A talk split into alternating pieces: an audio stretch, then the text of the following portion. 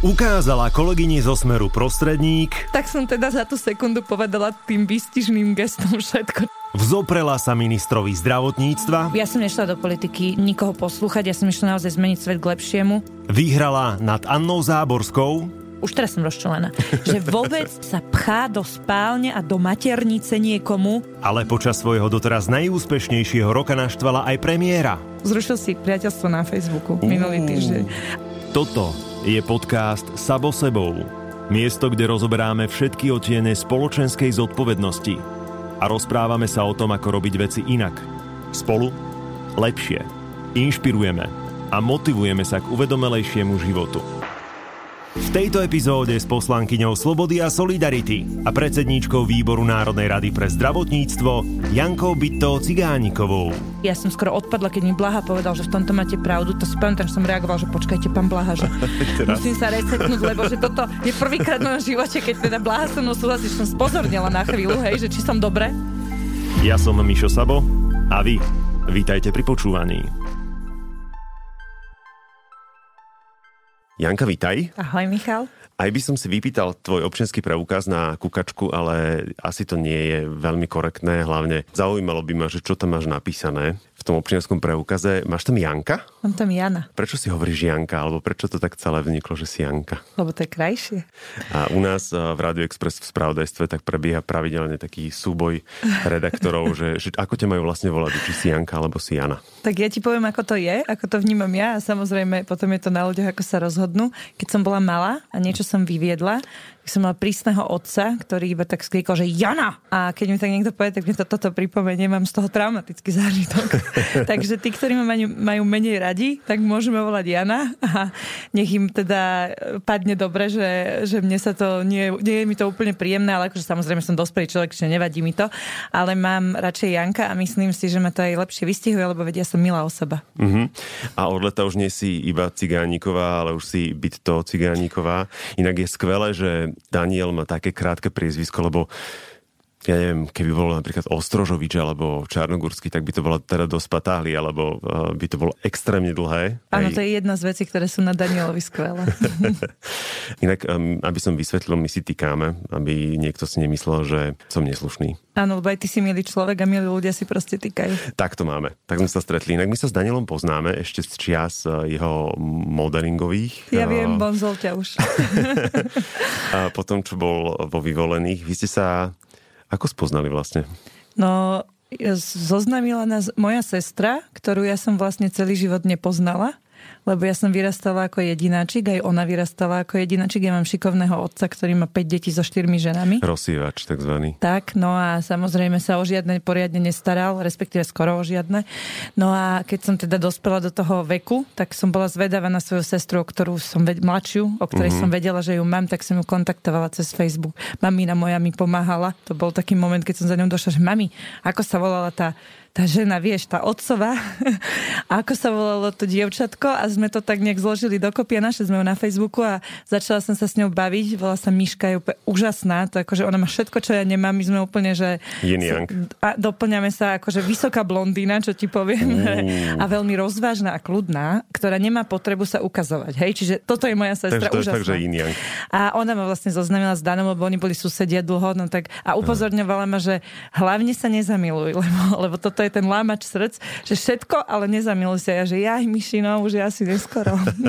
On mal inak takú povesť v časoch, kedy som ho registroval, respektíve sme boli v kontakte, že po ňom potopa. Áno, on nielen nie takú povedzom, taký aj bol, však ešte aj za mojich čias, len nejak sa nám stalo, že sme sa nejak od seba už neodmotali a tak toto dopadlo, však ale to život spôsobuje niekedy. Ľudia sú aj od toho spolu, aby si navzájom menili životy, aby sa menili k lepšiemu, aby si nastavovali zrkadlá asi áno, určite. No tak má to asi nejaký pre dvoch nejaký prínos, mm. keď sme sa takto rozhodli, ale musím povedať, že veľmi intenzívne sme proti tomu obidvaja bojovali najprv.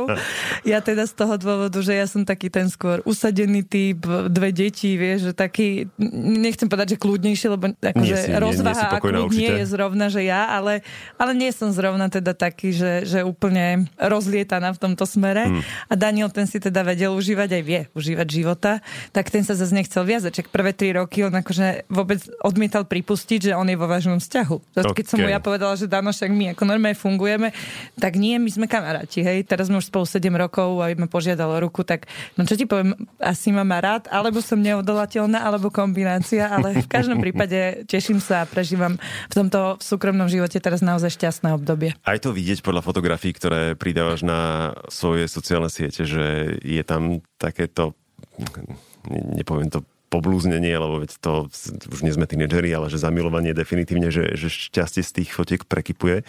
A čo robí Daniel teraz? Čím sa živí? No on má teraz v podstate dve, jedno je také, že, že varí deťom, čiže nedá sa povedať, že reštaurácia. Ja som mala predtým škôlky, mm. teraz ešte stále teda sa zaujímam a starám, keď sa dá, pomáham, ale už samozrejme nevlastním, venujem sa tej politike, ale založila som pred 12 rokmi sieť jasli a škôlok a uh, vlastne to ma donútilo, keď som vstúpila do politiky, som to ešte vlastnila a robili mi strašne zle, lebo som bola v opozícii a posielali mi tam kontroly, zrazu som mala, že 12 kontrol za rok a predtým som mala, ja neviem, za 5 rokov že jednu. Hygiena, tak?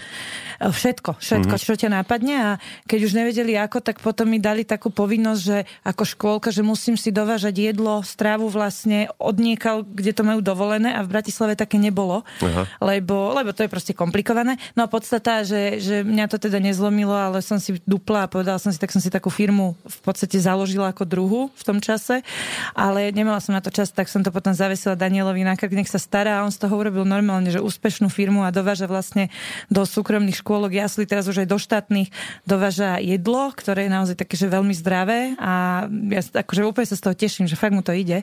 A popri tom majú ešte vlastne oni taký rodinný podnik, no krčmička je to, hej, mm-hmm. čo, to budem nejako glorifikovať, ale to už majú neviem, 20 rokov, jeho mamina to zakladala, tak ešte aj tam vlastne pomáha, varia tam menučka. Tak čiže takéto gastro, ktoré teraz umiera, ale teda bojuje a naozaj hrdinsky a popri tom ešte on zvláda, teraz dokončuje výšku. To som ináč musím akože pripísať zásluhy, tam som ho ja dotlačila, lebo to bol rozumný chalan a bolo mi ľúto, že teda niečo s tým nerobí. No a dnes už končí po 5 rokoch, Výborné. tak som na neho taká pyšná, vlastne po 5,5, lebo on zachytil to predloženie. No takže toto a popri tom ešte aj vyhráva v každý rok hokej, hokej bali, ten jeho tým, on všetko možno hrá, tak hokej v hokejbale vlastne vyhráva zlato, takže vlastne znie to, že je dokonalý, ešte je fešak, čiže všetko dobré. A už ďalej nepôjdem, no to by bolo moc intimné, ale som spokojná v každom to, smere. chápeme, roka alebo 10 ročia teda. No tak zase nie úplne, on má aj komplikované stránky veľmi, ale tak to každý, no. Aké to bolo mať e, svadbu v tomto roku? Ešte no tak akože u nás hlavne bolo to plánované v zmysle, že my sme si ten termín dali v decembri minu, uh, predošlého roku uh-huh. a na september tohto roku a vtedy ešte nebola korona, tak keď sme sa my teda nejako zasnobili a rozhodli, keď prišla korona, tak my sme to tak brali, že no tak keď to nebude teraz, tak to bude o pol roka, keď nie o pol, tak o dva, že to je v podstate jedno. Nerobili sme z toho nejako vedu a keby to teda sa preložilo, tak sme s tým úplne OK. Ale bolo to 5. septembra a to bolo akorát to medzi obdobie medzi letom a medzi tým, jak začali tie opatrenia, kedy to bolo povolené. Uh-huh. A ešte sme to mali aj vonku, rozdávali sme rúška, akože dar pre svadobčanov a v podstate bolo to naozaj dobre vymyslené, si myslím, v tom zmysle, že ani jeden z tých svadobčanov sa nenakazili napriek tomu, že ich tam bolo vyše 130 takže asi to v tom čase ešte bolo také, že zariaditeľné. A svadba si sama o sebe tak, že to bola, že žúrka môjho života, to bola pecka. Mike Spirit mi tam spieval, chápeš? No, to, to bolo úplne špicové. A Lady Licious, tancovala som s Lady Licious, akože wow, bolo to super. A jej a okrem toho som zobrala Dana. By the way. Áno. Išiel okolo. Ale bolo to úžasné. Fakt, a bol, bol feštak v tom bielom. Bola to určite jedna z najväčších eh, vecí, ale minimálne teda, že súkromne asi najväčšia, teda nie asi, ale určite najväčšia, ale kariérne tam je to dosť e, pestré. Pre mňa osobne bol 2020 e, po politickej stránke slovenská politika rokom Cigánikovej, lebo mala si tam extrémne veľa svietiacich bodov. Dovolím si povedať teda, že si bola aj politickou superstar. Pre mňa osobne nech si každý urobí ten svoj vlastný audit. Ďakujem. Okrem toho teda, že patríš medzi ak nie si rovno najsilnejší ženský hlas aktuálne v parlamente, v Národnej rade. Máš pocit, že si sa už uh, odstrihla od tej gaťkovej záležitosti, že ťa už ľudia tak po tomto roku berú trochu inak, pretože ja definitívne áno. Ja myslím si, že áno ono v tej odbornej oblasti, ja sa venujem tomu zdravotníctvu naozaj výhradne iba tomu, my to tak v Saske máme, že máme tam také, že odborné týmy, každý tým má svojho tým lídra a vlastne venuje sa iba tej problematike, čo ti dáva obrovský priestor, lebo keď sa venuješ všetkému, tak to zvládneš iba povrchne, ale keď sa venuješ len jednej veci, vieš úplne do hĺbky. No a toto spôsobuje, že keďže sa už tomu zdravotníctvu venujem niekoľko rokov, tak v tom obore už ma berú ako odborníka, už naozaj vidia ten odborný pokrok, ktorý naozaj musím potvrdiť, ja ho pociťujem aj viem, vidím, že teda už som niekde inde. A teraz e, sa to asi tak nejak akože dostalo aj do povedomia tej verejnosti. Začala som sa venovať aj ženským témam, osobným slobodám. Dôvodom je hlavne to, že tam nie je Lucia Nicholson, uh-huh. ktorá tam minulé roky bola a to mi dávalo takéto pohodlie, že keď prišla na tieto témy, vedela som, že ona bude tá, ktorá vystúpi a proste v podstate nejako nás podrží v tejto téme a ja som vlastne sa k nej vždy pridala a veľmi mi to vyhovovalo, lebo Lucia je v tomto úplne dominantná, uveriteľná, veľmi Alfa to zvláda. Perfektná, akože nasledovania hodná, krásna žena, energická, ale teda išla do Europarlamentu a mne to ináč na začiatku volebného obdobia docvaklo, keď sme tam sedeli. Teraz som sa tak pozrela okolo seba a tak mi došlo, že bože, že keď príde na tieto témy a vedela som, že príde, však tam bola pani Záborská spol, že to bude musieť byť ja, ktorá bude musieť ako náhlas sa nejako vyjadrovať v tejto téme, že už tu není Lucia, že čo ja budem bez nej robiť, hej, že taký normálne, že pocit. Tak som to chytila zodpovedne a začala som sa a k tým gaťkam týmto smerujem. Začala som kontaktovať vlastne tie e, feministky ženské organizácie, ktoré kedysi práve kvôli tomu gaťkovému blogu mnou dosť pohrdali. Ja som kedysi vyhrala aj takú anticenu za sexistickú reklamu, nejaká mm-hmm. malina, či čo to je. Mm-hmm. A ja som si pre ňu aj osobne prišla. Ja som im zavolala, že som počula, že som vyhrala cenu, či si môžem pre ňu prísť. Férové. No nahnevalo ma to, lebo ja som tým teda upozorňovala na tú povrchnosť, že predtým som robila veľmi veľa vecí, ktoré stáli za pozornosť, nikto si to nevšíma. Keď som sa vyfotila niekde v plavkách alebo s drinkom v ruke, tak akože záplava lajkov a pozornosti, ale keď napíšete blog, tak proste nikto to ne, nerieši. Tak vtedy vlastne som aj prišla si pre tú cenu za tú reklamu a som im vlastne povedala na to svoje, že prečo ste si ma nevšimli predtým, prečo až teraz, keď som spravila toto. A tak sme zostali v takom, akože nie vôbec nejakom nepriateľskom vzťahu, vzťahu, ale taký odstup, vieš, že ja mm-hmm. som mhm. mala zaškatulkované ich, oni mňa a nemuseli sme nejak spolu veľmi sa kontaktovať. No a táto situácia, keď vystala, tak mi vlastne došlo, že práve tieto feministky sú ženy, ktoré sa dlhé roky veľmi podrobne a dohlbky venujú týmto témam, že mi vedia pomôcť, tak som ich kontaktovala, boli absolútne úžasné, bez akýchkoľvek predsudkov. Uh, mnohé z nich sa mi venovali, koľko som potrebovala.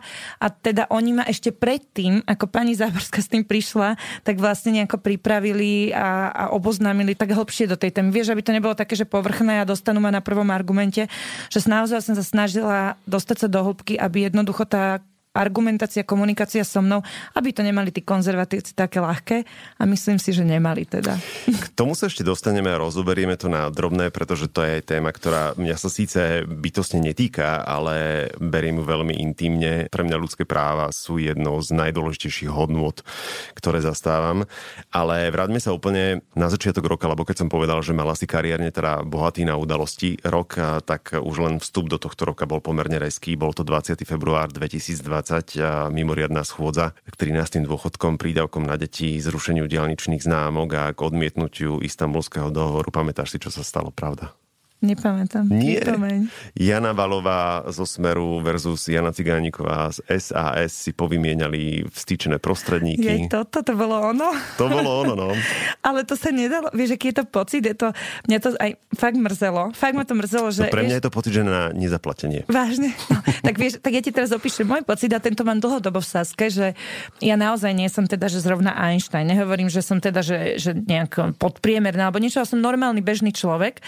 A pre preto ja som išla do Sasky, lebo ja som vedela, že to je strana odborníkov a že teda ja mám strašne veľa energie a chuť meniť svet a niečo tu po sebe zanechať, aby ten môj život mal zmysel, ale potrebujem to vedenie, potrebujem ísť za niekým, koho ja obdivujem. No a teraz prídeš do tej Sasky, podarilo sa mi to všetko super, dostanem sa dokonca do takejto pozície, kde vlastne reprezentujem tých kolegov. Roky budovali svoje meno na tej odbornej práci, práve na tých blogoch, jeden po druhom, mm. hej, takže také, že veľmi ťažko je dostať sa teda na nejakú úroveň. No a teraz tam príde Ciganíková a sem tam som teda ja zvykla urobiť taký Matovičovský nejaký ťah, lebo som vedela, že ja viem pútať pozornosť, hej. A niekedy si to človek tak sa ulokomí na tú ľahšiu cestu, vieš. No a už sa mi to dlho nestalo, a potom prišla tá schôdza a tá Valova ti normálne obhajovala 7 miliard, čo vlastne oni rozkradli. My sme uh. si dali tú námahu, my, ja som to spísala do blogu, vďaka asistenta Ríša Sulika. My sme spísali všetky tie kauzy, aj sme ich nacenili, že koľko, to, čo sa dalo naceniť a vyšlo to vyše 7 miliard, čo oni buď rozflakali, alebo rozkradli. A toto sme im tam normálne čítali na tej schôdzi. Som to rozdala ekológiam a normálne sme rad radom čítali, že čo oni narobili. Mm. A v závere vo faktickej tá Valova ti normálne sa postaví, že akože v pohode a začala okýdavať všetkých ostatných. A teraz ja som, ja som to sa to snažila vysvetliť a tam máš na tú faktickú, keď ja som odpovedala dve minúty. A teraz ty len vidíš, jak ti tam ten čas odchádza, odchádza a ty toho chceš tak strašne veľa povedať a zostala sa posledná sekunda a ja už som nemala čas. A tak som teda za tú sekundu povedala tým výstižným gestom všetko, čo som chcela.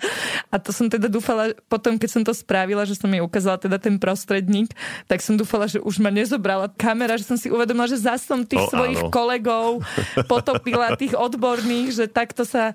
No tak potom ma to mrzelo kvôli ním. Ne kvôli tomu, že by som si to nemyslela, lebo že ja by som túto náturu v sebe nemala, ja ju samozrejme mám, mm. ale kvôli tomu, že ja sa naozaj snažím úprimne, aby som tých kolegov nezahambovala a nesťahovala, ale naopak, aby boli na mňa hrdí. A myslím si, že mi to aj ako človeku pomáha, že nejako rásť.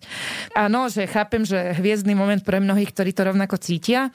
Na druhej strane ja to cítim ako trošku, že som zasa polavila tej svojej povahe, no ale to sa proste stáva. Úprimne ti poviem, že ja teda zvažujem vstup do verejného života, ale obávam sa presne tohto, že pri mojej povahe a pri mojej snahe byť rozvážny, ale ešte stále ten petržalský galgan vo mne drieme, že niekedy by mi to teda ušlo a to si myslím, že pri niektorých konkrétnych ľuďoch dosť často. Čiže ja v tom momente, keď som videl tento záznam, tak som kričal od šťastia a vrieskal som odrastu, že, že konečne ja. Niekto, to som, toto je, vidím seba v tomto, že toto ja by som urobil a nemáš Máš niekedy chuť častejšie to zopakovať pri niektorých konkrétnych? Víš čo, takto, že v prvom rade aj tebe chcem povedať, že ona ťa tá funkcia donúti dozrieť. Ja som zo začiatku bola strašný rebel, odmietala som nosiť dlhšie sukne, kratšie nechty a jednofarebné vlasy a neviem čo, lebo mňa to urážalo. No, veď teraz sa na mňa pozri. Ale to chcem povedať, že mňa to urážalo, že prečo ja by som sa mala meniť, prečo ja by som mala, že čo je na mne zlé, čo ma majú čo iní vôbec súdiť, keď sa im nepáči, nech ma nevolia, ale nech mi dajú pokoj, že prečo by ma niekto moralizovať. A taký ten hrdinský postoj som mala. A to je v podstate taká mravenšia práca toho Ríša Sulika, ktorý naozaj akože vo mňa veril, keď ešte ja sama seba som neverila. A vysvetloval mi práve toto, že my sme jeden orchester, že teda musím pochopiť, že keď ja urobím toto, tak naozaj nejaký Peťo Osusky vedľa mňa, alebo vtedy Jana Kišová a podobne, Jožo Mihal, že ľudia, ktorých som obdivovala.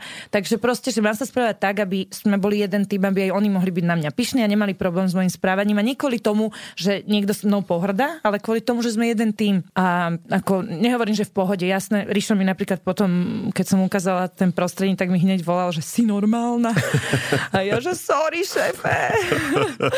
Ale akože jasné, že mi povie svoje, nechce, aby som robila nám hambu a my naozaj chceme byť, že strana odborníkov, ktorá chce riadiť štát, hej, čiže nie robiť nejaké teatro.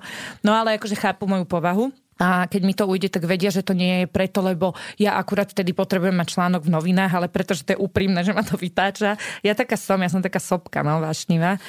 ale tak akože, keď máš okolo seba ľudí, ktorých chceš nasledovať a vedia ťa viesť, čo ja mám, tak sa to dá ani nie, že dusiť, ale dá sa to korigovať. A ja, a ja tú emociu a ten boj a tú vášem teraz dávam, možno to znie nudne, ale do toho zdravotníctva a do toho zápalu uh, vlastne meniť veci k lepšiemu. Tak nejak No ale aj tak sa vrátim k tej, k tej otázke, že či máš veľmi často potrebu si kúsať do jazyka napríklad, alebo teda stískať peste. No teraz častejšie ako v minulosti, čo mm. je mhm. pre mňa nová pozícia. A nie je to paradox, že práve teraz, je. keď nie si v opozícii? No veď práve, že ja som to nečakala. Je trošku prezimem možno v tomto smere také osobné sklamanie. Ja som taký idealista, asi aj ty. Že uh. je to také, že dlhý boj, potom sa ti podarí, keď sme vyhrali tie voľby, keď ich Igor vyhral, my sme sa, vieš, úprimne tešili, ti môžem ukázať SMS-ky, že, že viac menej to bolo jedno. Boli sme jeden tým, bojovali sme za zmenu, rozumeli sme si, keď sme mali iné názory a zrazu sa, nech sa to vyvinulo do situácie, keď vlastne z tých mojich očakávaní, ako budeme naozaj meniť ten svet, tak v podstate akože máme celkom problém ústať tie naše názory bez toho, aby nás niekto napadal. A pritom to hovoríme už roky. A toto je pre mňa strašné sklamanie a spôsobuje to, že ja si musím rozmysleť, keď mi tam Marek Krajčí, minister zdravotníctva, môj kolega za Olano, ktorý 4 roky vedľa mňa sedel a bojovali sme za rovnaké veci, on mi tam zrazu donesie uh, návrhy zákonov, ktorý mi predtým nepovie, na poslednú chvíľu prídu do parlamentu. Vie, že s tým máme zásadný problém, akože už vôbec vo videní sveta, lebo oni chcú všetko zoštátniť, my naopak neveríme teda tým štátnym nominantom a to je jedno, či sú naši, alebo v budúcnosti nebudú naši, hej, že kvôli mm-hmm. tomu. Keď mi donesie 10 vecí, tak ja si musím proste aspoň 8 krát kusnúť do jazyka a dvakrát teda si dovolím, keď je to už také, že úplne vážne, verejne odporovať. Ja som myslela, že budeme taká partia, ktorá bude spoločne vyťahovať tie najlepšie myšlienky zo všetkých programov a, a diskutovať o tom, tá rôznorodosť názorov. Áno, nakoniec ten minister alebo ten premiér rozhodne, ale že vie, že vypočujú sa všetci a vybere sa najlepšie. Ja som takto robila program, to je úžasné, keď máš názorových oponentov, ktorí hrajú ten argumentačný ping-pong. To je najlepšie. To je pecka, počuť, mm. to je vysoká škola, to je úžasné niečo. No a toto sa vôbec nedeje. A teraz je to také mocenské, že oni si tam, naši kolegovia, naši partneri, mnohí z nich kamaráti, že teraz nejak sa k tomu tak postavili postavili, že my sme vyhrali voľby a dávajú si tam, pretlačajú mocensky tie svoje veci. Áno, iste môžu, však mali na to percenta, ale samozrejme to spôsobuje takéto nepríjemné pocity a aj nepríjemné situácie. Len je to presne to, čo sme 12 rokov kritizovali.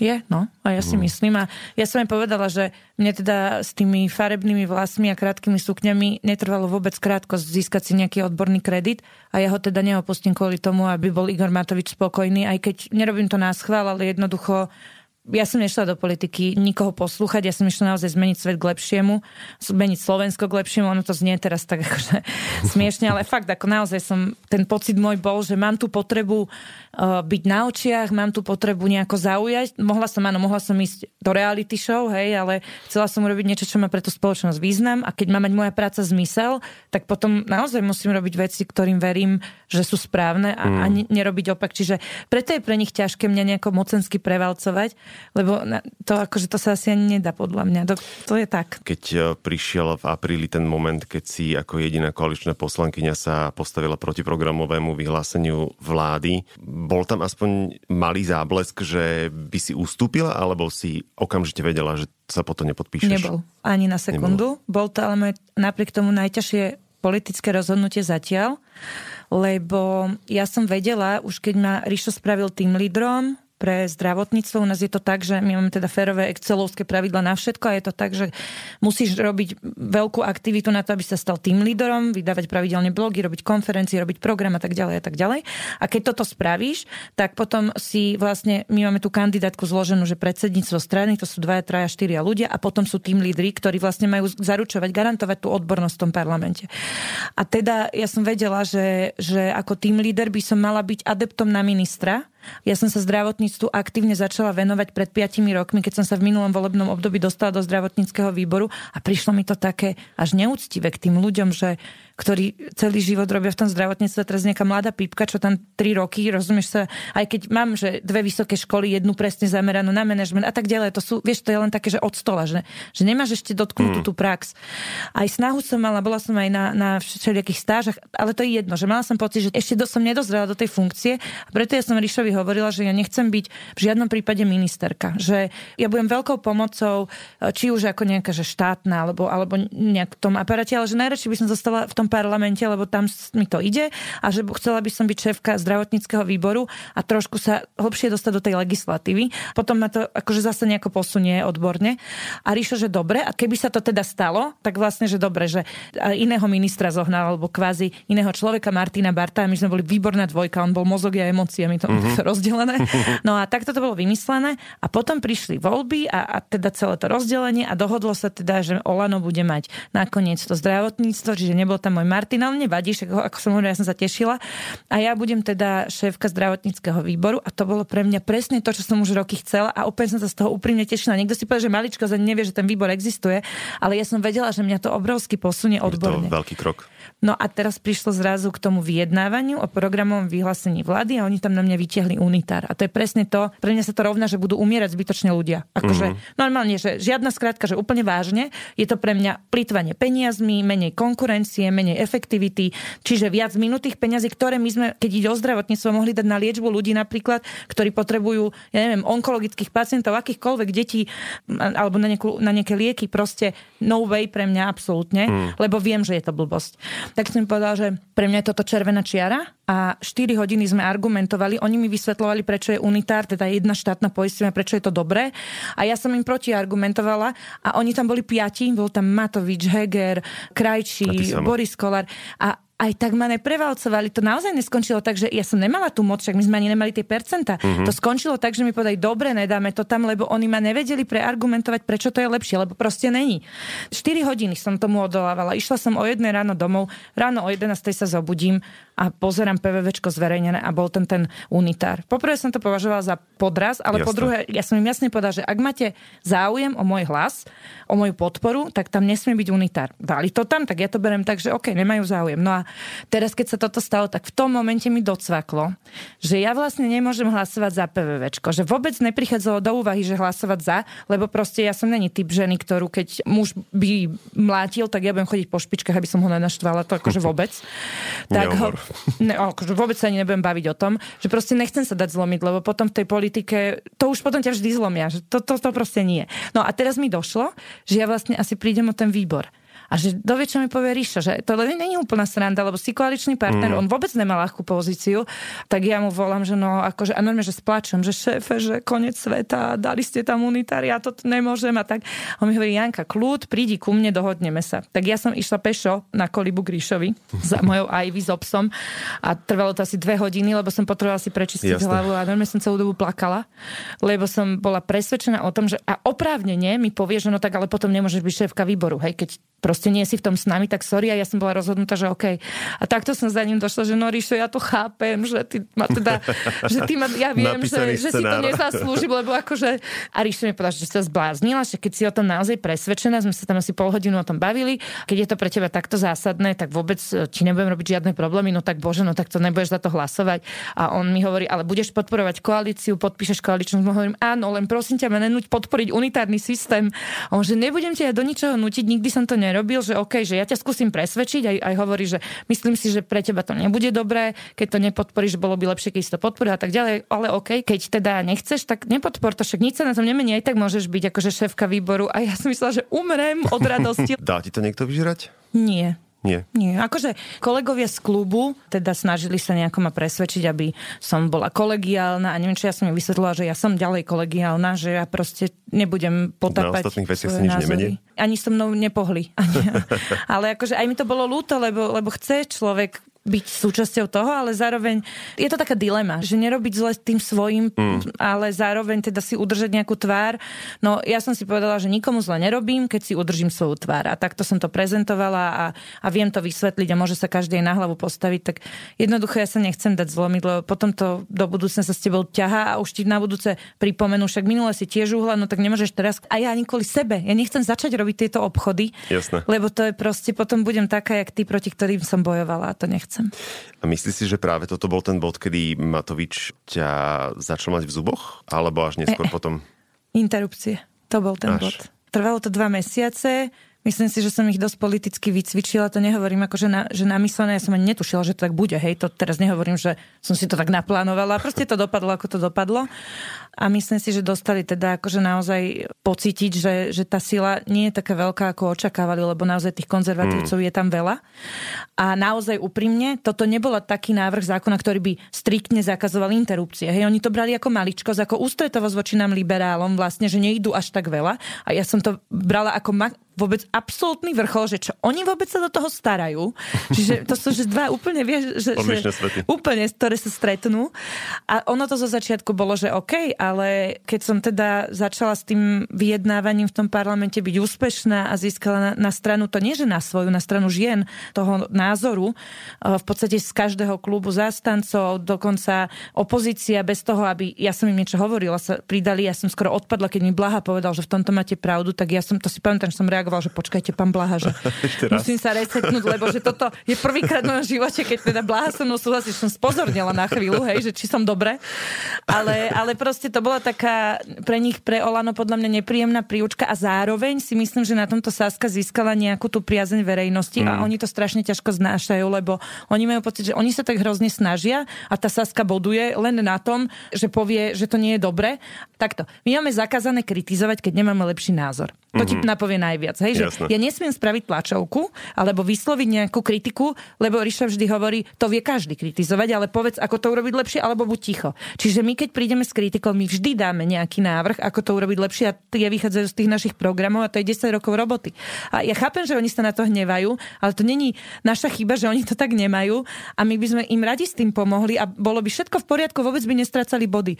Keby sa nestávali v kuse názadné a nehnevali jak malé deti len na to, že my máme program. No tak ako sorry, to je podľa mňa základná náplň politickej reprezentácie akejkoľvek. Hej. Tak ale niektoré strany iba len, že snívajú o tom a vlastne ani nesnívajú o tom, že by mali mať program, oni majú len nejaký sloh napísaný.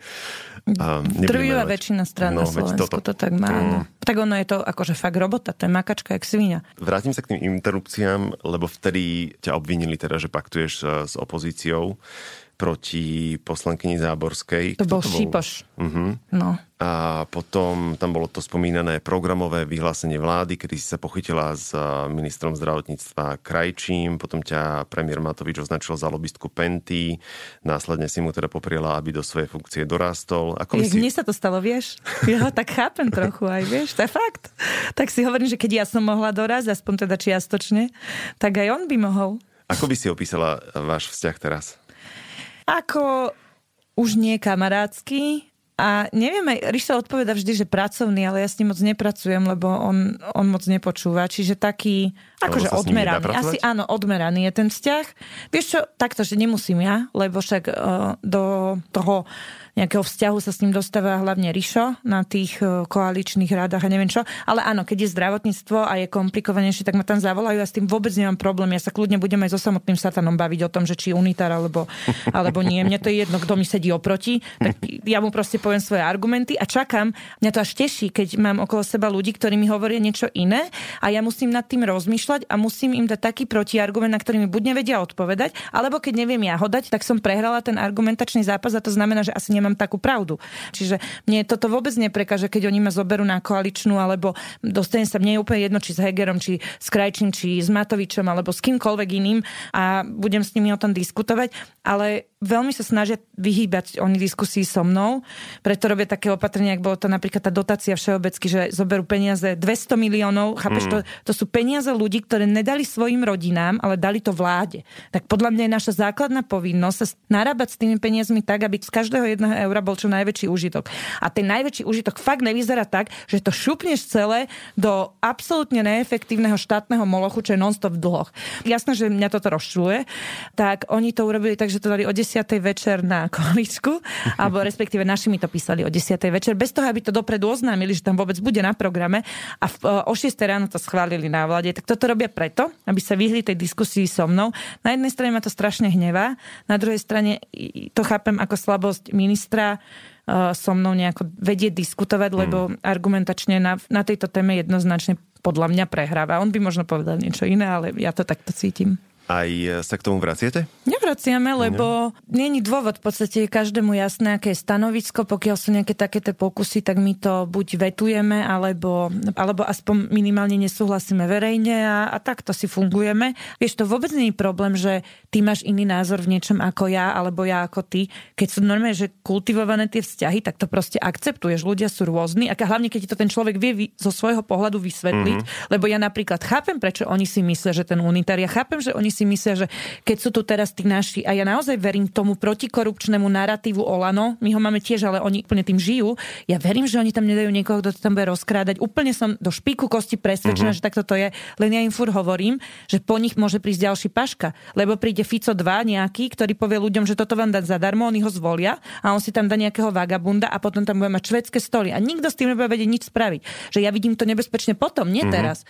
A chápem, že oni to vidia tak, že, že no však ale teraz by sme s tými peniazmi mohli robiť zázraky, ale bacha, my musíme myslieť aj na to, čo príde po nás. A keby aj oni toto dokázali, že, že nevidie toho argumentačného protivníka ako niekoho zlého, ale práve naopak, ako niekoho, kto sa takisto snaží urobiť to najlepšie pre tú krajinu, tak potom by tie vzťahy boli oveľa lepšie. Ale oni toto zatiaľ nedokážu. Oni to berú ako nepriateľský akt a to je strašné a zbytočné. A nechápeme to, aspoň ja teda vôbec. Mm-hmm. Vzťah eh, s Annou Záborskou. Vy sa v súkromí, ako keď je to vyslovene, že nepracovné, vy sa rozprávate, alebo sú to zákopové vojny? Áno, rozprávame, je to veľmi korektný vzťah a dokonca mi je ako človek pomerne sympatická, to ťa asi prekvapí. Mm-hmm. A určite mi je napríklad sympatickejšie ako Blaha, ktorý e, v tejto téme so mnou súhlasil viac ako pani Záborská. ja si aj pestujem ten taký pohľad na ľudí, že nebrať ich ako nepriateľov. A vnímam to tak, že tak ako ja som presvedčená, že zachraňujem ženy tým, že vlastne obhajujem ich práva a obhajujem to, aby neboli nútené nejakými politikmi do situácií, v ktorých nechcú byť, tak ona zás vníma, proste je tak vychovaná celý život v tom žije, že ona zachraňuje tie deti. Ako mm. pre mňa je to hlúposť, ja je to, ale nikdy nevyvrátim, ona už má aj svoj vek, aj nejakú kariéru politickú za sebou, ja tomu rozumiem, že je to nevyvrátim a preto na mne nezostáva nič iné, ja aj keď s ňou idem do diskusie, nie preto, aby som ju presvedčila, ale aby som vytvorila ten verejný tlak, aby oni pochopili, že veľká časť, drvivá časť spoločnosti si toto nežela a nemyslí. Lebo ako náhle oni cítia trochu sily, podpory, tak to už, akože oni idú hneď do extrémov. Hej, mm. však on, pani Záborská povedala, že no však pozrite sa v Polsku, sú ženy šťastné, hej, len to nechápu teraz. To, to je, ježiš, to, ja sa chytám za hlavu.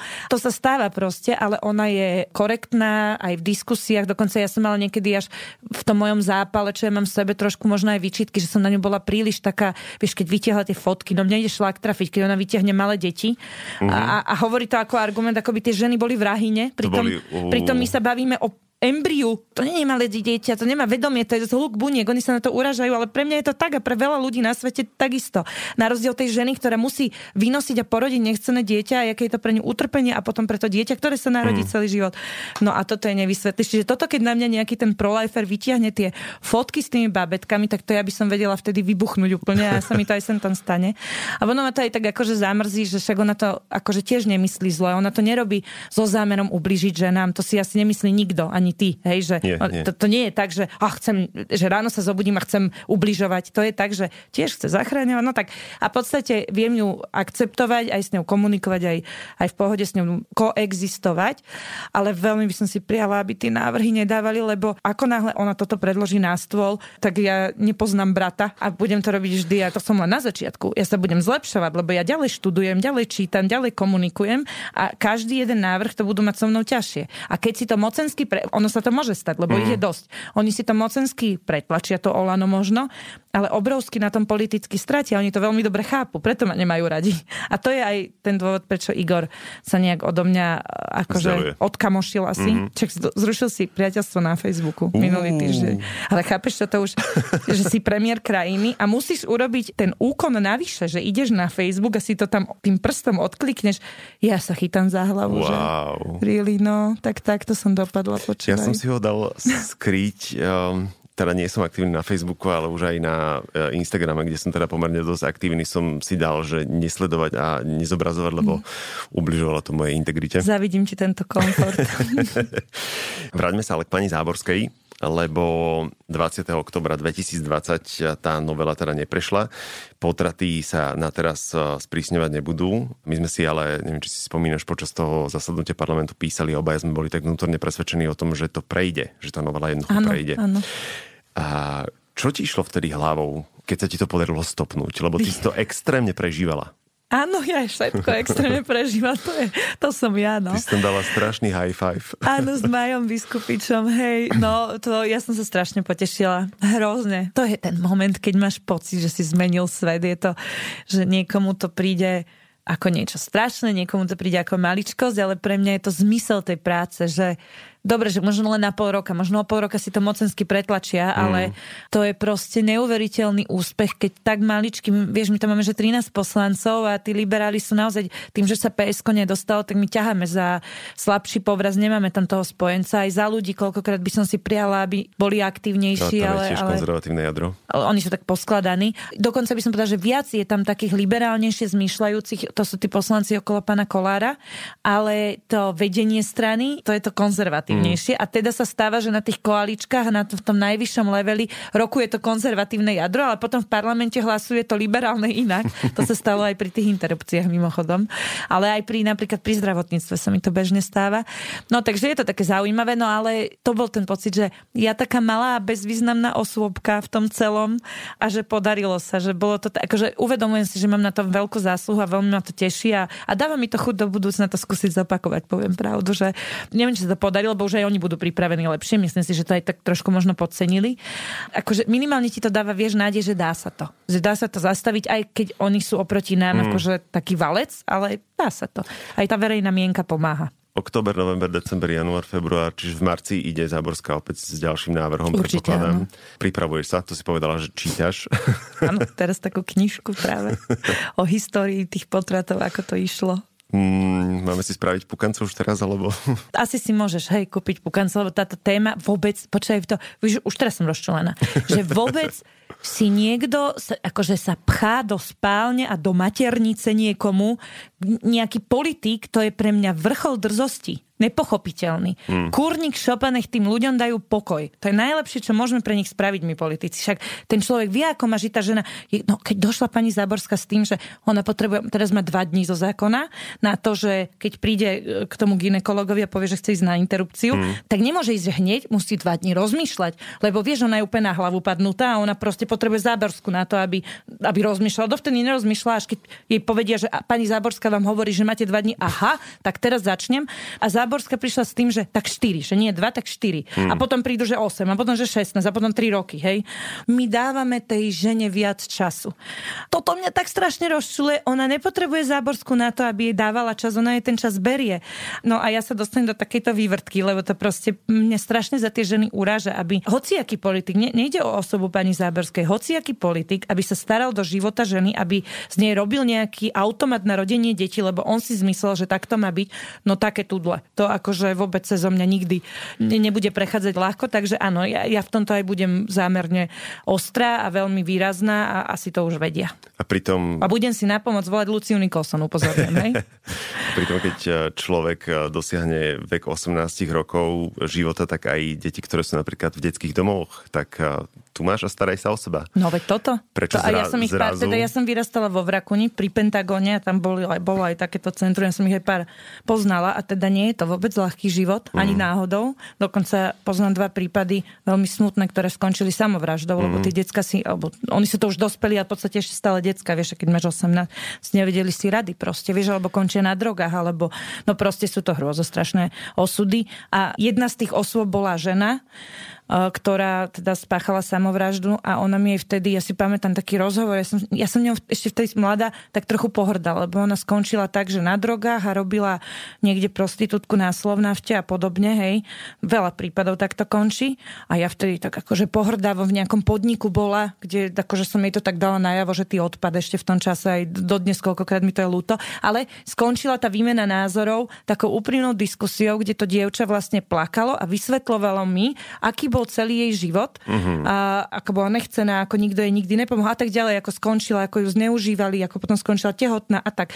A celý ten príbeh, a vlastne ja si pamätám ten večer, že ja som na ňu tak zostala pozerať, poprvé som mala výčitky, že som na ňu tak zautočila a po druhé som nevedela odpovedať, ale ja som nevedela, ako z toho von. Ona bola uh-huh. vtedy v tom kolobehu, že drogy a, a nevedela som jej povedať, že toto správ, aby si z toho dostala, lebo proste nebolo cesty. A za pár týždňov sa proste zabila, lebo ako my sme neboli ani kamarátky, nič len sa dozvedela počula hej od iných, ale tento životný príbeh a ten rozhovor v ten večer, keď ona mi toto hovorila v tej slabej chvíľke, to bolo to asi také volanie o pomoc a ja ešte vtedy malé decko, tak ale to mnou strašne pohlo a, a pamätám si, keď mi ona povedala a pýtal sa mňa niekto, že či chcem ja žiť tento život že keby mi niekto dal na výber, tak nechcem takto žiť. A potom to aj dokázala. Hmm. Tak nech mi niekto nevysvetľuje, že deti sa majú rodiť a potom ich hodí do nejakého domova, ak vôbec to ešte šťastie, keď tak dopadnú. Čiže aj toto vo mne zanechalo takáto osobná skúsenosť. Nehovoriac o tom, že keď teda už máme 18 rokov, tak sme zodpovední sami za každý svoj jeden krok. Máme byť svojbytní a nie, že nám niekto bude určovať, ako sa máme správať, ako máme žiť, s kým tak máme určite, spať no. a čo máme robiť. Súhlas úplný. No a do toho prichádza ďalšia téma, s ktorou si spája spájana veľmi silná téma CBD. Áno, to už bude čoskoro ďalšie víťazstvo na dohľad. To, to už dúfam nikto nezastaví. Extrémne sa teším. Nie preto, že som užívateľ alebo podporovateľ marihuany, ale preto, že viem a extrémne si študujem, aké pozitíva má kanabidiol na zdravie človeka.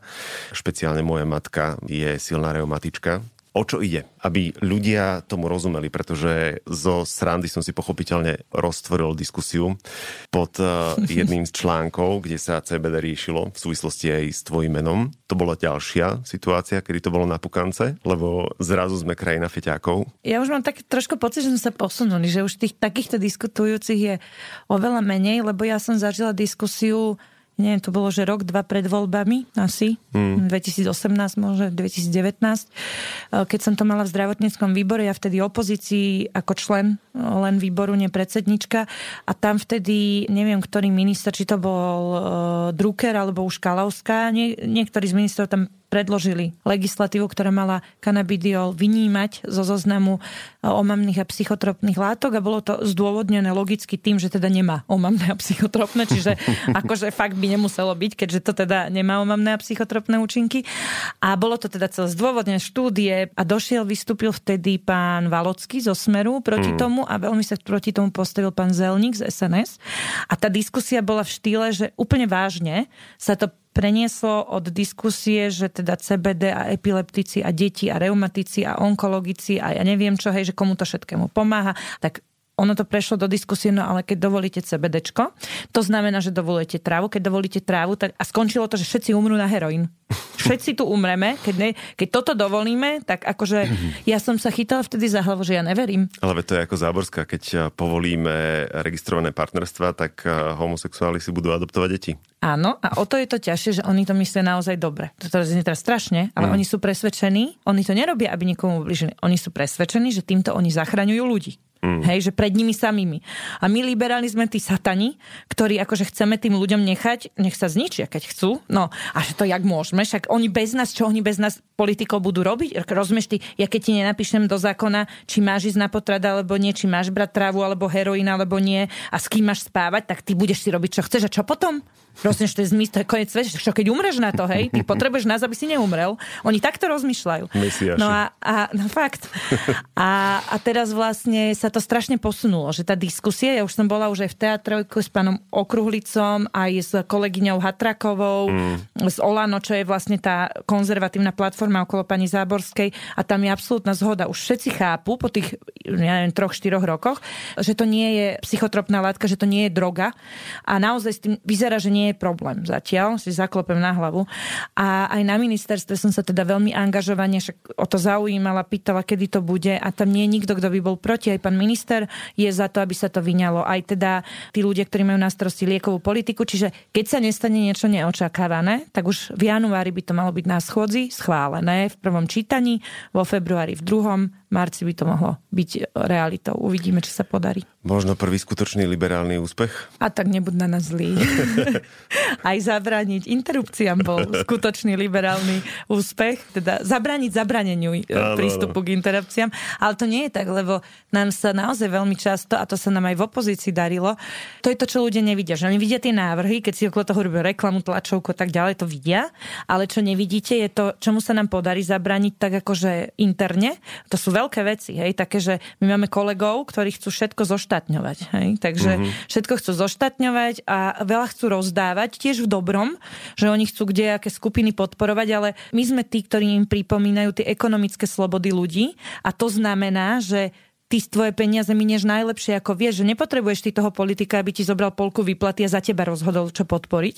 Že vy toto nevidíte a to sú aj ekonomické, aj osobné úspechy, ktoré my teda tam nejako, akože máme aspoň nejakú látku v tej koalícii a mali sme to aj ako v opozícii. Myslím si, že ten prínos liberálov je obrovský. Naozaj si to úprimne myslím, aj keď to nie je až tak vidieť, že, nie sú, že to, čo vidíte, to sú vrcholky ľadovca. Mm-hmm. Ale medzi tým vrcholom a tou bežnou nadmorskou výškou je ešte jedna veľká veľká túra, ktorú absolvovávame vlastne každý deň a robíme to radi, lebo teda naozaj sa nám z veľkej časti darí. Ja som to bral z toho pohľadu, že marihuana, LGBTI a interrupcie, že to sú presne taká škatulka prioritne liberálnych tém, tých najhlučnejších, najviditeľnejších, najvokálnejších, tak preto som tak povedal, že vlastne to CBD pre mňa je naozaj revolučná záležitosť v tejto katolíckej krajine. To sa teším, no áno, tak je to také, že osobné slobody.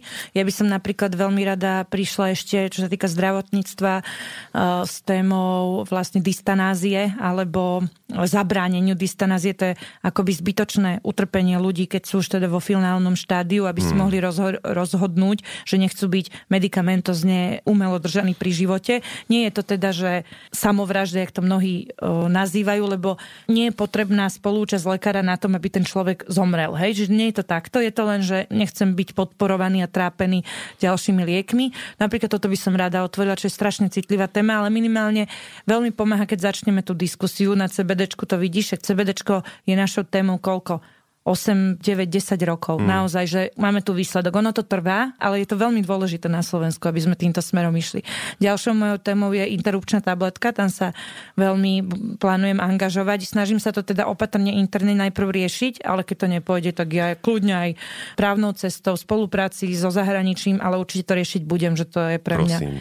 Áno, len to je tiež cesta, ktorá bude chvíľu Jasne. trvať. Tak momentálne viem slúbiť to, že vždy, keď oni podajú interrupcie, tak ja podám interrupčnú tabletku a môžeme, môžeme súťažiť, kým ich to bude baviť. Výborne.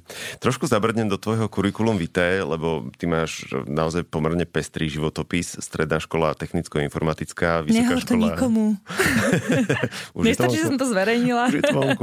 vysoká škola ekonomická, verejná správa, potom čašnička vo Veľkej Británii, obchodníčka v slovenskej legálnej metrológii, finančná poradkynia v banke, neskôr majiteľka siete súkromných jaslí a škôlok, to sme spomínali, následne teda vstup do politiky počas výkonu mandátu poslankyne Národnej rady, štúdium manažmentu zdravotníctva. Ty si sa brutálne hľadala, alebo si ten typ človeka, ako napríklad ja, že chceš skúsiť všetko a potom si nájsť to, čo ťa naozaj skutočne baví a naplňa. Nie, nie, nie, to je tak. Ani jedno, ani druhé. To je tak, že ja hrám so všetkými kartami, ktoré mi život dá. Aha, all. A takto, že prvá vec je ten životopis. Ja si myslím, že takto pestrí, že napríklad je tam tá, že čašnička v Británii, to bola záležitosť 3 štvrte roka, ktorý má bežne veľa študentov, ale nedajú si to do životopisu. Ale ja som tam nechcela mať medzeru, že aby si nemysleli, že som bola doma. Toto bolo pre mňa, že nie. Že nikdy na úrade som... práce. Áno, preto som to tam dala. A veľa ľudí si to tam nedáva, lebo to považuje za nejaké poníženie, ale ja chcem byť úprimná a tak, akože to je mojou súčasťou a bolo to super, však to je taká skúsenosť, keď vycestuješ von, hej, však mnohí to poznajú. Čiže napríklad preto to sa to zdá možno, že pestrejšie, že každú hlúpo som tam dala, ale proste som chcela byť akože úprimná k verejnosti a, a nič netajiť. Takže toto je jeden aspekt, že myslím si, že aj iní by mali pestrejšie životopisy, keby priznali všetko, len, len priznávajú, vieš, len tie čerešničky tam dajú, lebo však jak by vyzeral by ten, mali? ale vieš, úplne inak by vyzeral ten životopis, keby tam máš len vysokú školu, jednu druhú a máš tam napríklad tú banku a potom politickú kariéru, možno nejakú firmu, no paráda, vieš, že úplne inak to vyzerá, keď tam priznáš aj ten bežný ľudský vývoj, ktorý, mm-hmm. ktorým mnohí prejdú. To je jeden aspekt a druhý je ten, že naozaj, že teda ja hrám s tými kartami, čo mi život dá a nejako sa nestiažujem, proste hrám. Hej, že snažím sa čo najlepšie tú partiu práve zahrať. Napríklad to Anglicko, hej, že potrebovala som ujsť od frajera, od teraz som nevedela ujsť, lebo som vás strašne zamilovaná, on bol fakt hovado. to bolo, že, že kombinácia všetkých zlých vlastností. No a už je teraz niekoľkýkrát zavretý v base, takže ten bývalý priateľ, akože tiež nie zlý človek ani nič, len teda ulietal, čiže dobre som urobila. To bol napríklad skúsenosť za Anglicko. Potom tam je tá škôlka, to sú také tie veci, že mimo, ten život ma proste donútili ísť mimo nejakého svojho zamerania, tak tá škôlka, no narodili sa mi deti. A pri prvom dieťati som robila v banke a to odchádzaš domu, keď to dieťa ešte spí a prichádzaš, keď už spí, ani ho nevidí, že to je hrozné. Mm-hmm. Akože ja teda nie som žena, že doma pri sporaku celý život a to je zmysel môjho života a vôbec mi nevadí, keď to niekto robí. Aj tu svojím spôsobom obdivujem taký ten, to teplo domova, keď, ale ja nie som tento typ ženy, mm. ale aj tak, akože mňa to trhalo srdce, ja som svojho syna, veľmi málo som ho videla a keď som otehotnila druhýka, tak som si povedala, že toto už nechcem.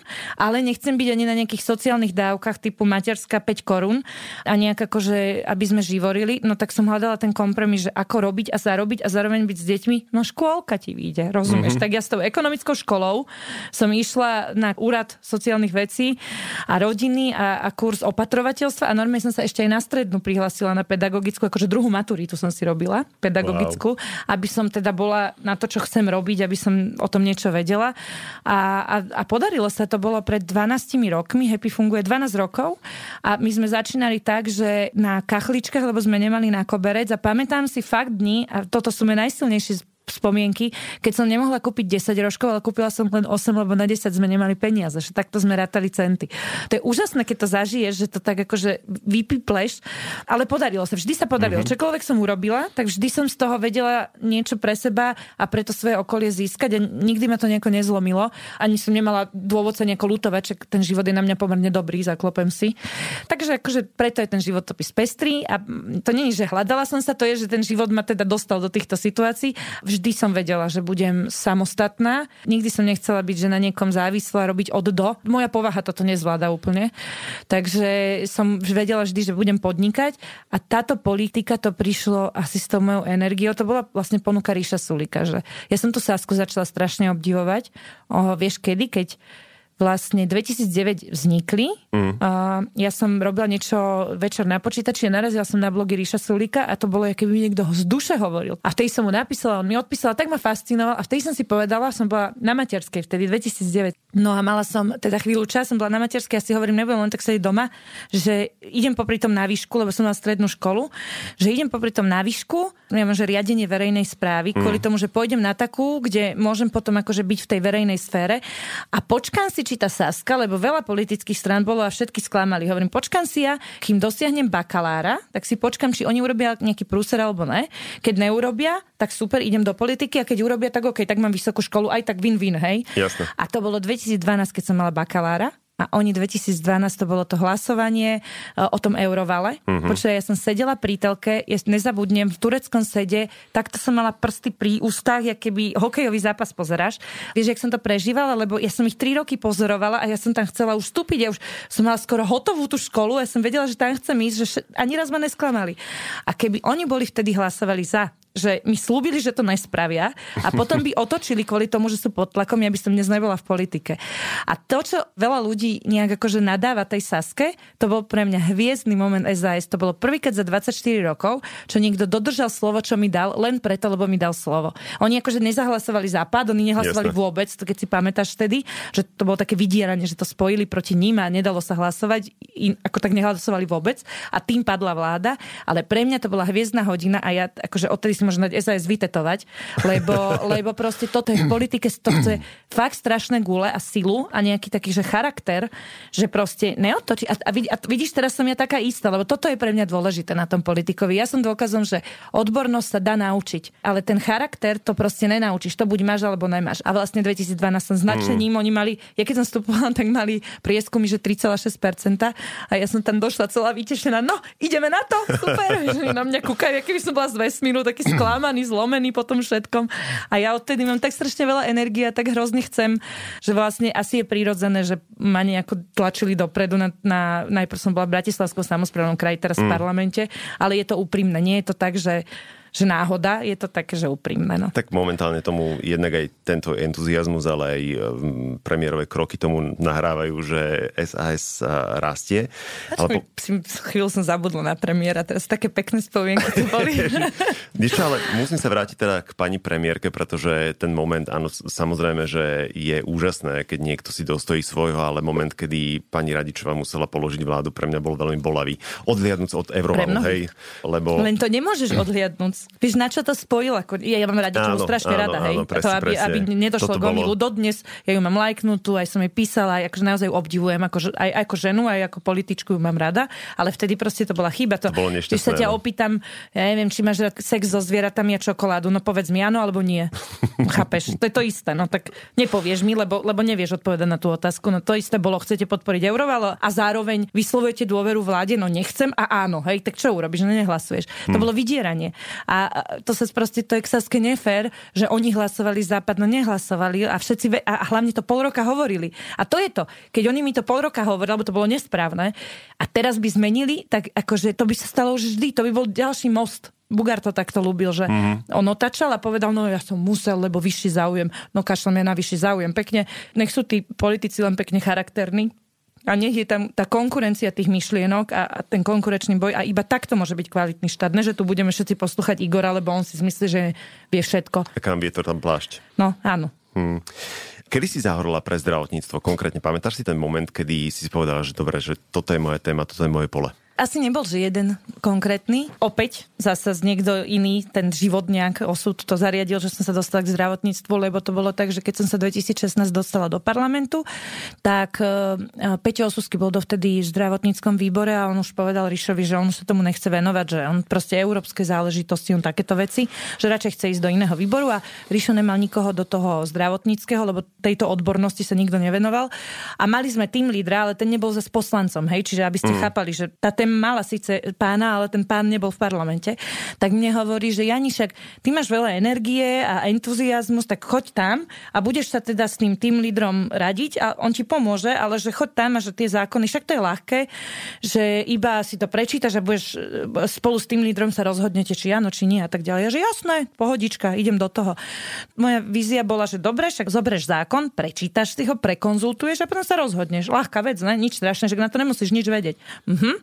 Dojdeš na zdravotnícky výbor, dojde ti tam zákon v druhom čítaní, lebo, lebo v druhom chodia akože už na výbor tie, nie v prvom, ale v druhom také, čo už sa ďalej dostanú.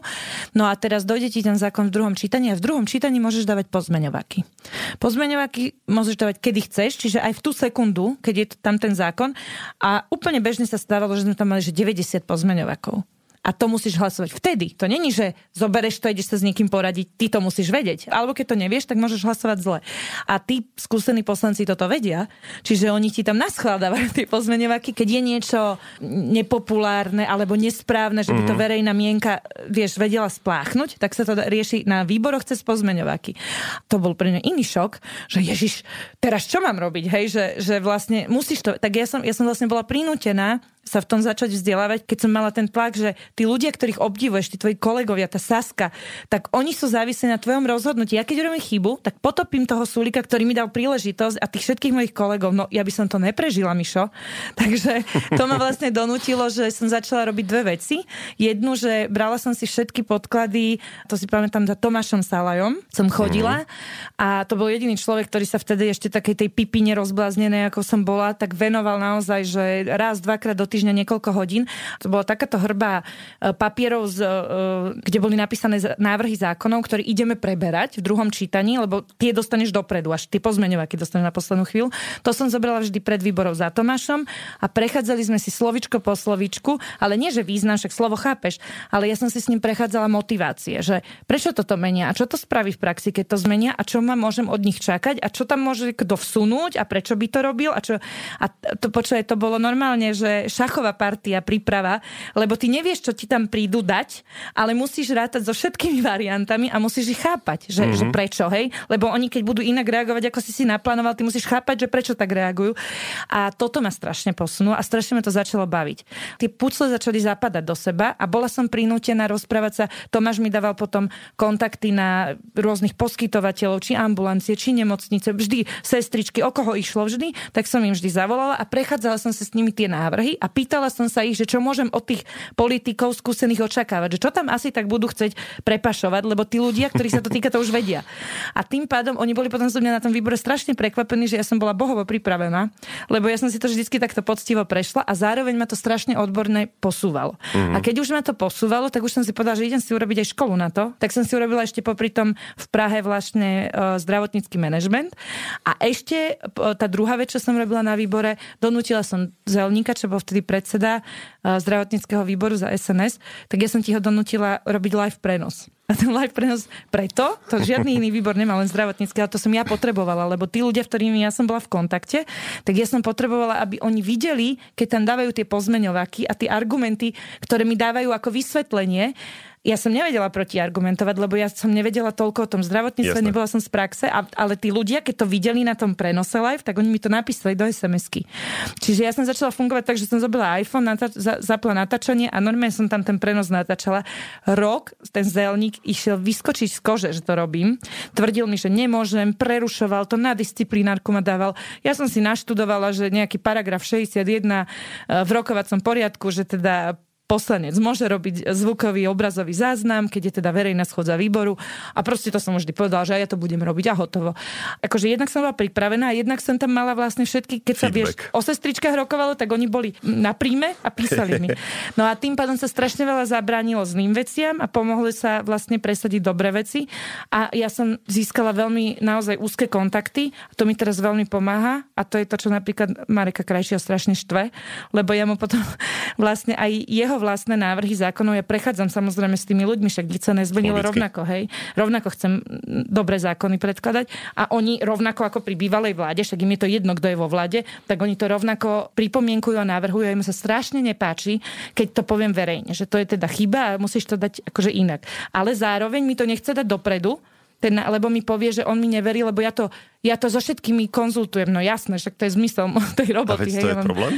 Áno, to pre neho je to problém, ja to neviem pochopiť, prečo je toto problém. Keď mm. mám mhm. dobrý návrh zákona, tak si ho obhajím a rozumiem, že nebudú všetci so mnou súhlasiť, čak jasné, ale tak si buchnem snať po stole. Tak keď viem, že to je správna vec, môže mi kto chce čo hovoriť, tak idem si za tým. Ak je to nesprávna vec, vieš, lebo to sú ľudia z praxe, oni ti veľakrát povedia tak dôležité veci, ktoré ty nikto nevie všetko. Jasné. Vieš, takže toto je hrozne potrebné, jasné, že to robím, ja sa tým ani nejako netajím.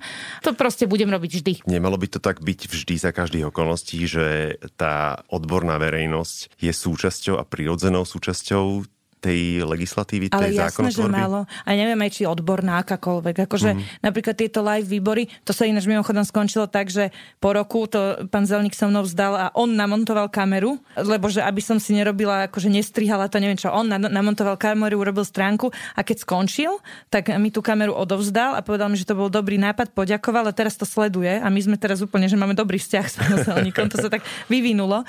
Ale toto je napríklad vec, že to môže sledovať kto chce. Ono to väčšinou sleduje sleduje, že pár desiatok, stoviek ľudí. Nie, ale to, aj tak. Ale je to dobré, lebo práve tí, ktorí vedia k tomu niečo povedať, to sledujú.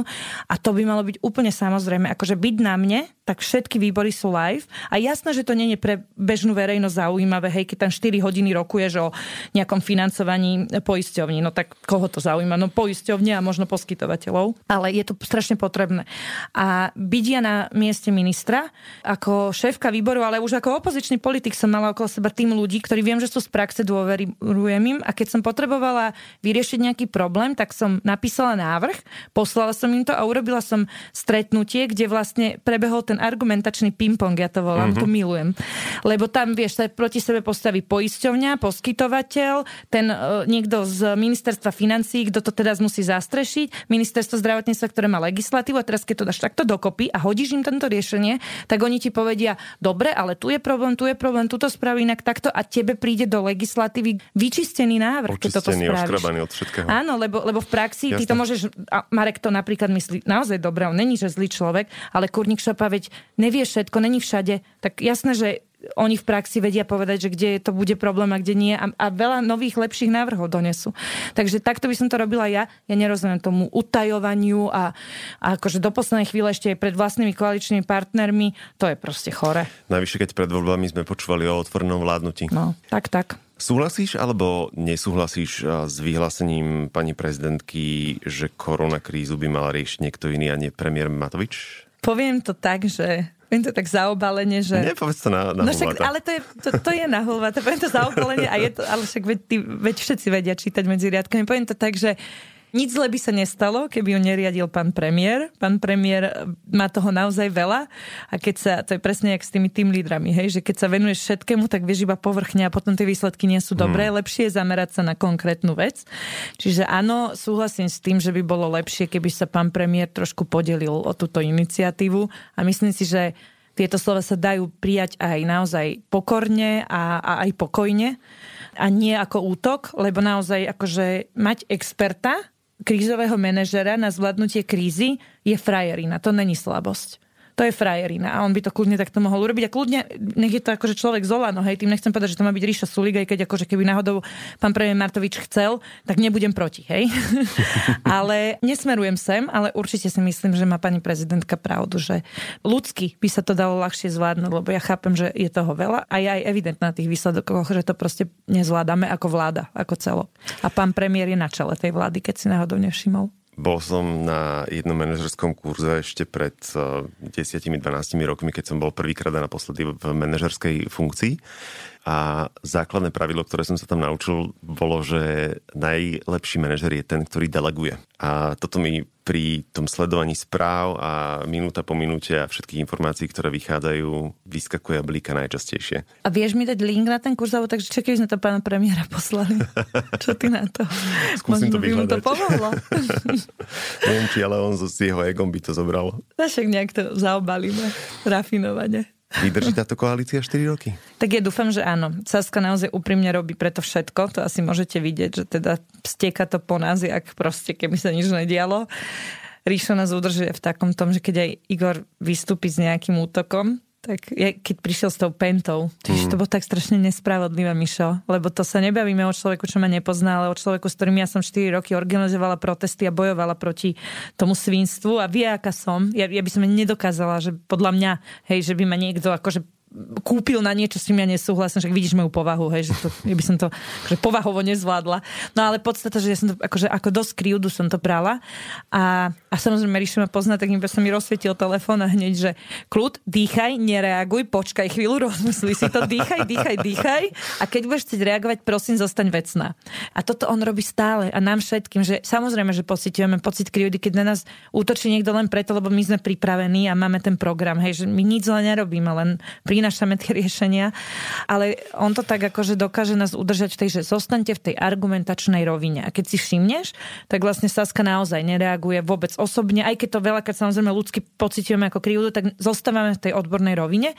A keď toto dokážeme a nepodláhneme, tak by mohla vydržať a bolo by úplne úžasné, keď by Igor si uvedomil, že my neútočíme, ale snažíme sa pomôcť a bol taký, že kolegiálny a férovejší, tak by určite vydržala. Že ono to škripe iba na tom Igorovi, na tej komunikácii, mm. že na ničom inom, hej, že lebo iné názory predsa na interrupcie, na zoštatne, neviem čo, to sme mali vždy aj keď sme boli v tej opozícii a nikdy to nebol problém ani dôvod na osobné útoky. Ani z jednej strany, ani z druhej. Ja nechápem, čo sa teraz jemu stalo, čo sa zmenilo, že takto reaguje a je to strašná škoda. Ale v každom prípade keď bude pokračovať, my budeme pokračovať v tom, čo robíme. My si teda ideme svoje a odborne a vecne, ale my to budeme hovoriť. Keď si on myslí, že takto nás umlčí, tak to sa určite nestane, lebo nikto z nás nezahodí tú odbornosť len preto, aby bol Igor spokojný. To sa nestane, hej. Mm.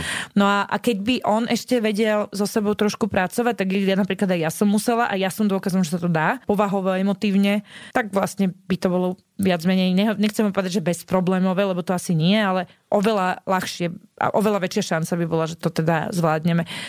Igor je dirigent toho orchestra a je na ňom, ako to celé skončí a má to naozaj celé v rukách on. Niekedy si tak hovorím, že Richard Sulik by si zaslúžil takého nejakého bobríka trpezlivosti, alebo ako nazvať tú cenu. A áno, držím vám, nehovorím to prvýkrát, že nie som fanúšikom tejto vlády kompletne, ale držím vám palce, aby vám to 4 roky vydržalo, aby ste to potiahli, lebo keď si predstavím všetky tie možné veci, ktoré... Alternatívy. Alternatívy no. a scenáre, tak e, vo mne až animozita je bublajúca. A bol to pre teba osobne dobrý rok? Áno, dokonca by som povedala, že veľmi dobrý, no tak jednak v tom osobnom živote a jednak aj to, že vyhrali sme tie voľby. A v zmysle vyhrali sme akože my, tá partia slušných ľudí napriek tomu, čo sa teraz deje, akože nedá sa povedať, že niekto by mal v úmysle kradnúť alebo ubližovať, hej, že to je len manažerská neskúsenosť asi, to sa dá naučiť. Čiže v tomto smere áno, dobrý rok, áno, prišla korona, veľa problémov, ale problémy sú vždy a my sme to na to, aby sme ich zvládali čo najlepšie a máme šancu pomôcť ich zvládať, no tak uvidíme, ale aj to berem ako pozitívum, že sme túto šancu od ľudí dostali. A aké budú ďalšie roky je už na nás, lebo nedá sa do nekonečna vyhovárať na to, že sme noví a sme na začiatku a učíme sa a, ne, a, a počkáme, kým dozrie do svojej funkcie niekto a podobne, že ono to akože nejaký čas je to pochopiteľné, ale potom už nebude. A teda my tiež začíname byť, že stále kritickejšie aj do vlastných radov, že napríklad tá komunikácia, tieto veci, že boli by tie roky ďalšie oveľa krajšie, keby napríklad takúto maličkosť, ako je komunikácia, či už teda interná, ale aj hlavne externá s ľuďmi, keby teda bola zastrešená nejakým možno profesionálom alebo niekým skúsenejším. Na tomto by sme mali asi spoločne všetci popracovať, aby aj ďalšie roky boli, sa dali nazvať úspešnými. Príležitostí na to bude veľa, lebo stačí zvládnuť koronu, už sa nekradne, to sa ukáže na číslach, to naozaj sa veľmi ukáže, toto to, to ešte ľudia nevidia. Vidíte tie zatýkačky. Toto je ináč vec, ktorú ja osobne, keď teda cítim nejaký pocit krivdy od toho Igora, tak si poviem, že stojí to za to vydržať, lebo, lebo keď sa pozrieš, jak sa to všetko zatýka radom, tak toto by sa v žiadnej inej vláde nestalo. Nehovorím, že keď by tam bola Saska, tak by sa to nestalo, niečo taká tá kombinácia, že za ľudí my uh, Olano, toto je hlavne uh, jadro toho, že kdokoľvek z nás by bol pri kormidle, tak jednoducho len, že uvoľniť ruky tým prokurátorom, sudcom, mm. že to stačí na to, aby tu prebehla očista. A čím dlhšie vydržíme, tým lepšie. A každý z nás si to uvedomuje. A keď už aj máš najväčšie nervy, tak akože kurník fakt ťa poteší, keď tá Jankovská, akože ne, že by si jej niečo zle prijal, vieš, ako človeku, ale, ale, ale proste znamená to, že tá spravodlivosť začína fungovať. A to je najdôležitejší, esenciálny základ všetkého, aby či už zdravotníctva alebo podnikateľského prostredia, školstva, čohokoľvek, všetko to padalo na tých nespravodlivých dohodách, rozkrádačkách, kšeftoch. Takže toto je veľká príležitosť urobiť aj ďalšie roky dobrými a ja si to tak nejak pred, v sebe pestujem, že skúsim sa na tom čo najviac spolu podielať a čo najviac zvládnuť. Aké predsavzatie si dávaš uh, kariérne do roku 2021? O, a neviem, že či tak kariérne asi len, to sú konkrétne nejaké opatrenia v zdravotníctve, ktoré by som chcela, to, to by bola teraz nuda, keď som ti tu začala menovať, že čo, čo chcem riešiť, ale nejak asi zlepšiť tú spoluprácu, tú komunikáciu. To je asi tá naša najvyššia ambícia, ako v tomto momente môžeme mať, lebo to je asi aj to najdôležitejšie, mm. lebo všetko ostatné ide, len tá komunikácia, tak tá nejde, čiže to by bolo fajn, keby sa nám toto podarilo, tak tá vláda by začala podľa mňa, nehovorím, že klápať ako hodinky, ale skoro.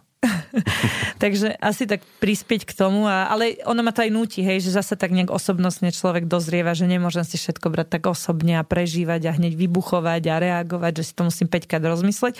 Ale je ťažké zostať niekde medzi tým, že nenechať si úplne kadiť na hlavu mm. a zároveň nevyskakovať jak zajac pri každej blbosti no, že, a neuletieť, že niekde tam v strede, ale akože celkom sa držím. Takže zlepšiť toto, zlepšiť tú komunikáciu, možno by bolo také, toto by sa mohlo týkať aj tej kariérnej časti, alebo hlavne tej kariérnej časti.